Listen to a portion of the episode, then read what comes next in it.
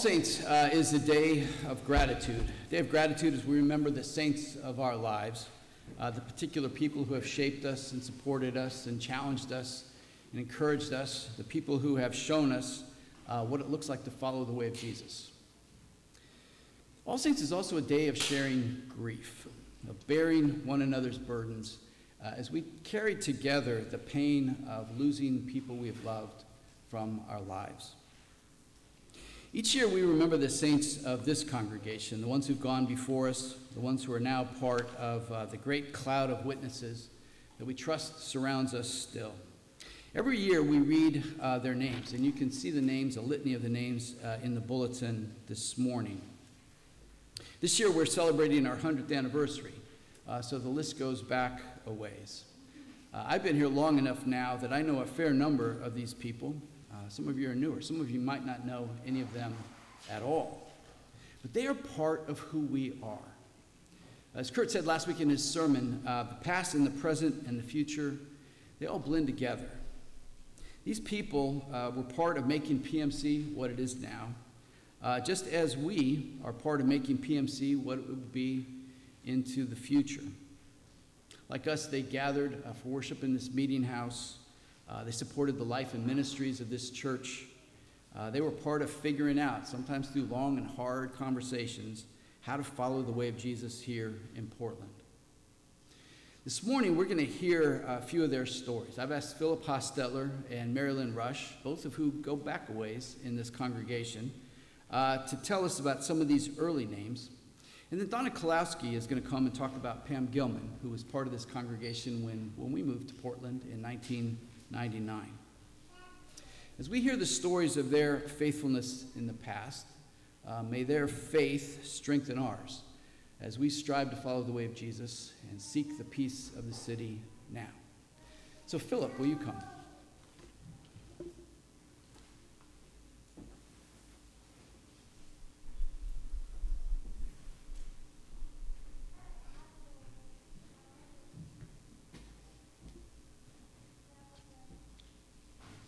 When Rod first uh, contacted me and to ask me if I would speak, particularly about my father, I said no, I would talk about both my parents, not just my father. So this is a reflection on my parents. Claude and Nora Hostetler moved to Portland 75 years ago this past June. So that was June of 1947. It was a move that changed the course of our lives they came as city missionaries to the Portland Mennonite Mission Church, located in Northwest Portland, sponsored by the Pacific Coast Mennonite Conference. How this assignment or calling came about, I have no re- recollection. But they sensed the call to the work in the inner city. They had no experience, but felt that God had led them and placed them here for this service. Their positions were superintendent and matron of the mission. It's kind of an archaic name, uh, title now. You don't use that much. This meant that all functions of the church were done by their leadership and responsibilities. Really, a total immersion in all programs of the church. Just listing a few the traditional Sunday morning and evening worship services and the mid-week uh, uh, service also two weeks of summer Bible school, um, four weeks of summer camp, weekly girls and boys club, and neighborhood of visitation. From an early age, I learned that the church, in many forms, was a center, center of our activities, which has influenced me throughout my life. Besides being the leaders of the congregation, my parents had additional responsibilities hosting visiting ministers, evangelists, missionaries, and even people working in the city. It seemed that almost every Sunday, there was always someone or multiple someones at our dinner table. My mother was a gracious hostess and very welcoming to all. Another life influence was that the sense of hospitality is part of life. You welcome the stranger and new people. Having multiple visitors opened also for me a broader understanding of the Mennonite Church, not just here in Oregon, but uh, nationally. A particular influence on me was living in the area of the city where the church was located. It was a small, ethnically integrated city block. There was a Filipino family, Native American family, two Italian grocery stores where the, fam- where the family shopped, and other white families. It was also a neighborhood in transition to a mo- more industrial area. In addition, the congregation transported children from other parts of the city. The majority were black Americans, primarily for Sunday school, Bible school, and camp. With all this diversity within our activities, I don't ever recall any racial tensions existing. I also don't remember any discussion in our home about prejudice or issues regarding race. I give credit to my parents for making it seem just a natural part of life. This influence and appreciation for diversity and, and acceptance of cultural differences in life and how this enriches a person's perspective of the world. Another aspect of our home was that we were encouraged to read and listen to music, books of all kinds, nature books, novels, real life stories of people, and of course the Bible. This helped me expand and, and add to my knowledge of life and, and the world. This also was the impetus to continue my education to prepare for a professional life, an opportunity that they never had. Just a bit of history. In the mid 1950s, there seemed to be a mutual understanding between the local church and the conference, and that, the and that it was time for the congregation to stop being a mission church and become independent. This meant that financial support from the conference would end and the conference would, and the congregation would be self-supporting. This also required my father to seek employment, but yet remained as the pastor. Two jobs, so to speak. Fortunately, both my parents and the congregation survived this transition. Introspective, though it was not always easy, but through hard work, diligence, and support of the congregation, the local work of the church survived. In closing, I would say my parents' lives was a life of commitment to Christ, the church, and family. An example to all to emulate and also to honor. I also thank them for being in the chain of continuance, for contributing to the existence of this congregation.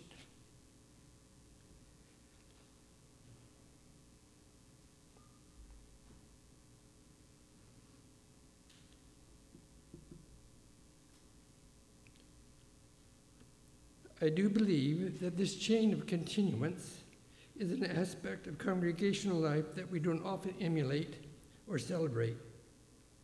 Sometimes we focus too much on the nitty gritty of the issues and constant change. Pastors and leadership come and go, parishioners come and go, but the steadfastness of the local church community and our commitment to Christ is central. That is evident as to the 100 year celebration that we now celebrate.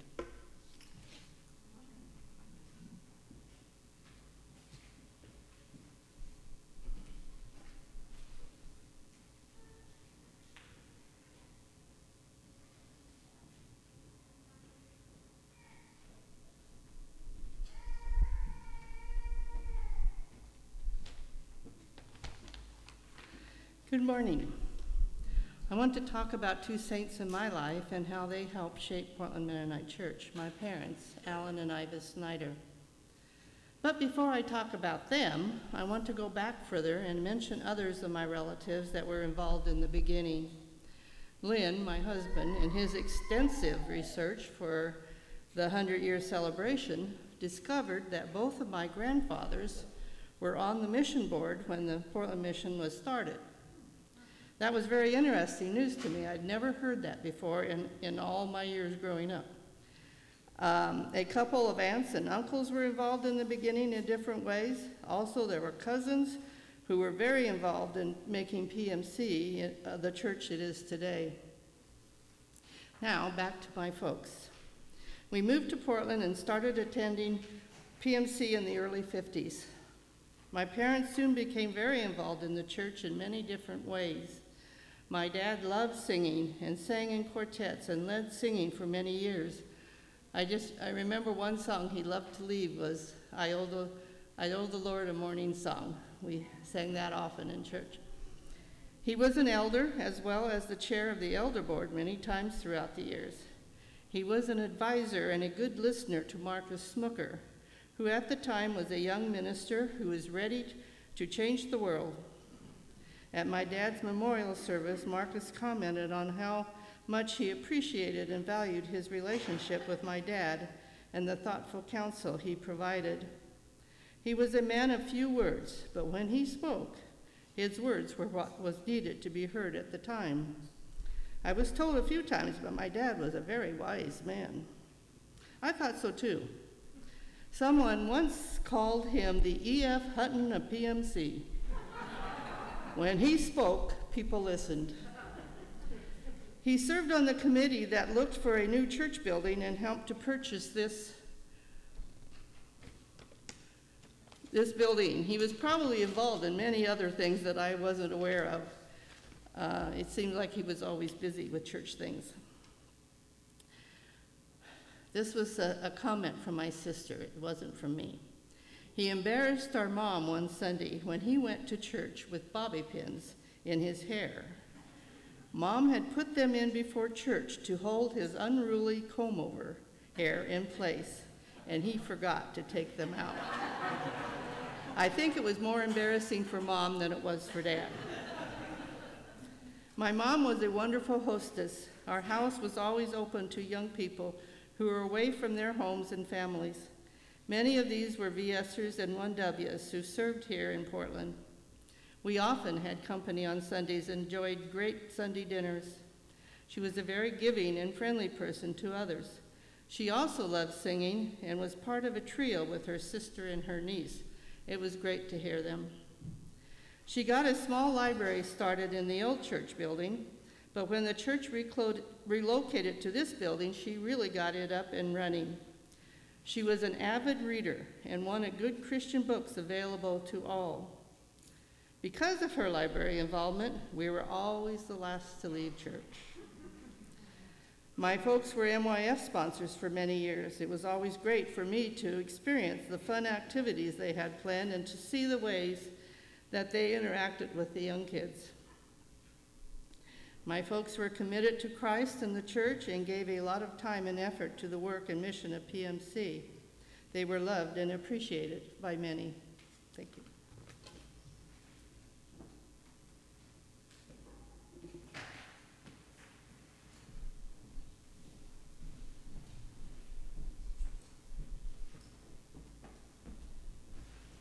Good morning.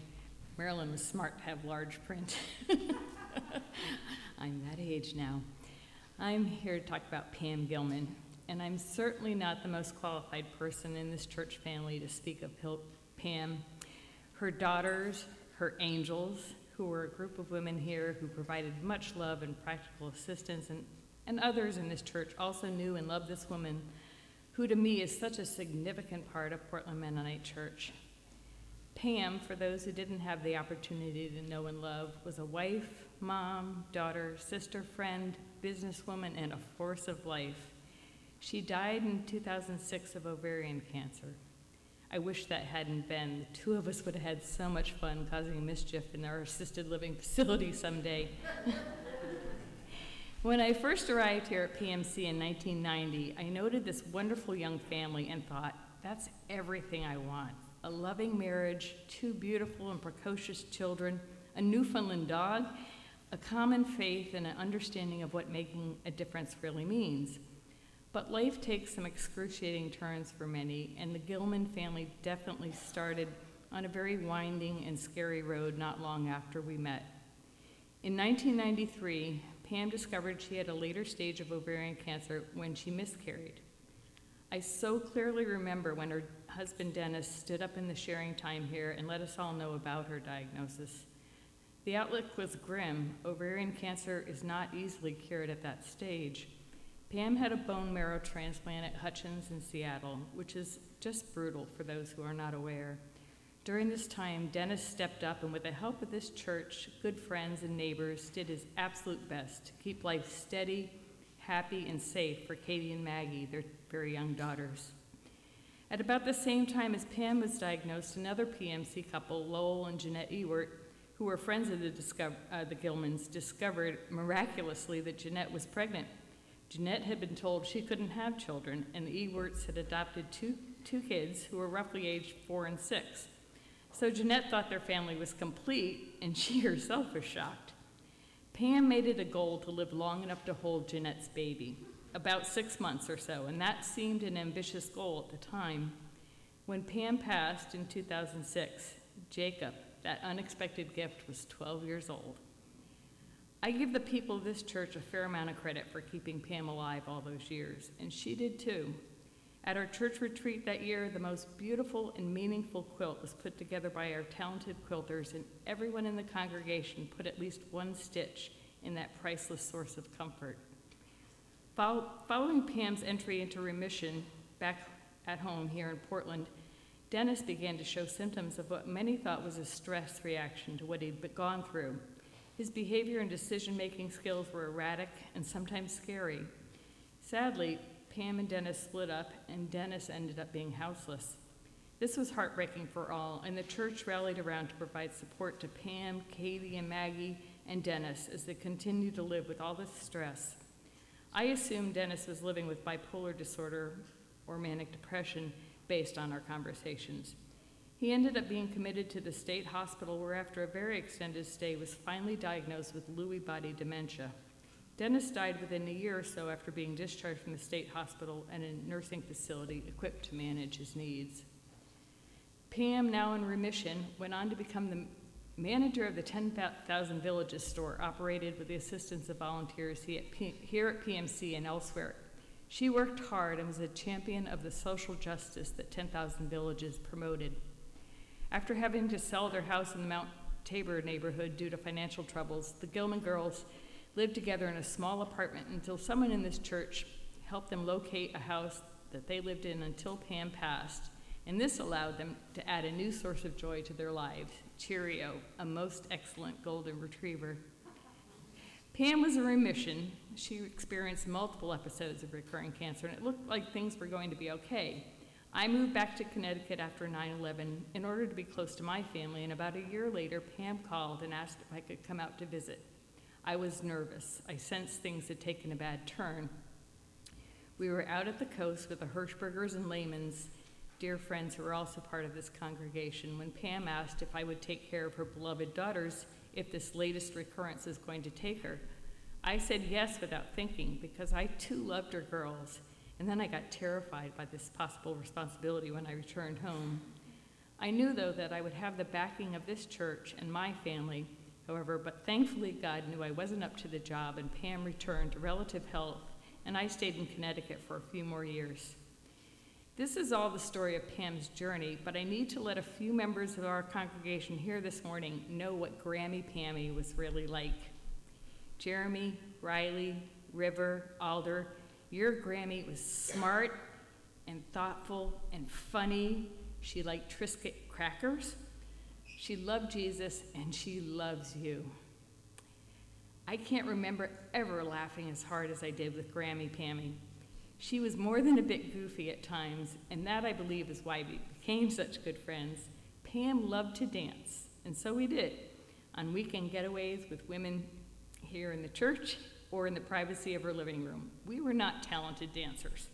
We grew up in the era when the church frowned on dancing, but we were enthusiastic Laughter and dancing and sharing stories is how I remember Grammy Pammy. She had facial expressions that I wish I could mimic because they just spoke volumes. Near the end of her life, I flew out to provide support to her. Those few weeks were a treasured time. I think we both knew that it was the end, but we didn't speak of it directly. We talked about our daughters, our fleeting attempts to find partners, our struggles with our jobs, the trauma we had both experienced, and our common, upbringing in more conservative churches. She was very weak then, and nausea and vomiting kept us both exhausted. My most cherished memory during this time, though, was sitting in her big bed with Cheerio, singing My Life Flows On, which we're going to sing later. All, this, all that she'd been through and was experiencing at the time, and still it was the confidence that she loved, she was loved that made us sing. One day, after being so weak and feeling miserable, she said to me, Do you know what I really want? I expected her to repeat what she'd said in the past to see her daughters graduate, find partners, have babies, maybe even find a new love for herself. But no, what did she really want? She wanted a good hot shower. this is going to be difficult because she had trouble walking and I had no experience assisting in the personal hygiene of a friend. But we slowly made our way to the bathroom with the help of her walker. We finally got there, and Pam stood in front of the mirror clearly not looking her best, pale, very thin, little tufts of what remained of her hair. She looked up at herself in the mirror and said, seductively, Can I say that word in church? well, hello there. and this set us off to laughing so hard that we both ended up on the floor. Thankfully, Mary Wenger arrived at the house just as we were about to pee our pants laughing and she, as a nurse, knew how to safely get her in the tub. Sadly, because all my vacation time had been used up, I couldn't be here for the memorial service. If I had been here, I may have embarrassed myself inappropriately laughing at different episodes in our life. But maybe Pam would have enjoyed that, as being inappropriate was part of our shtick. Pam Gilman, if you can hear me now, I'd like to thank you and thank God for your wonderful, if much too short, life. I'd like to thank this church too for all they did for the family. Um, and your grandchildren, Pam, are just precious. So thank you.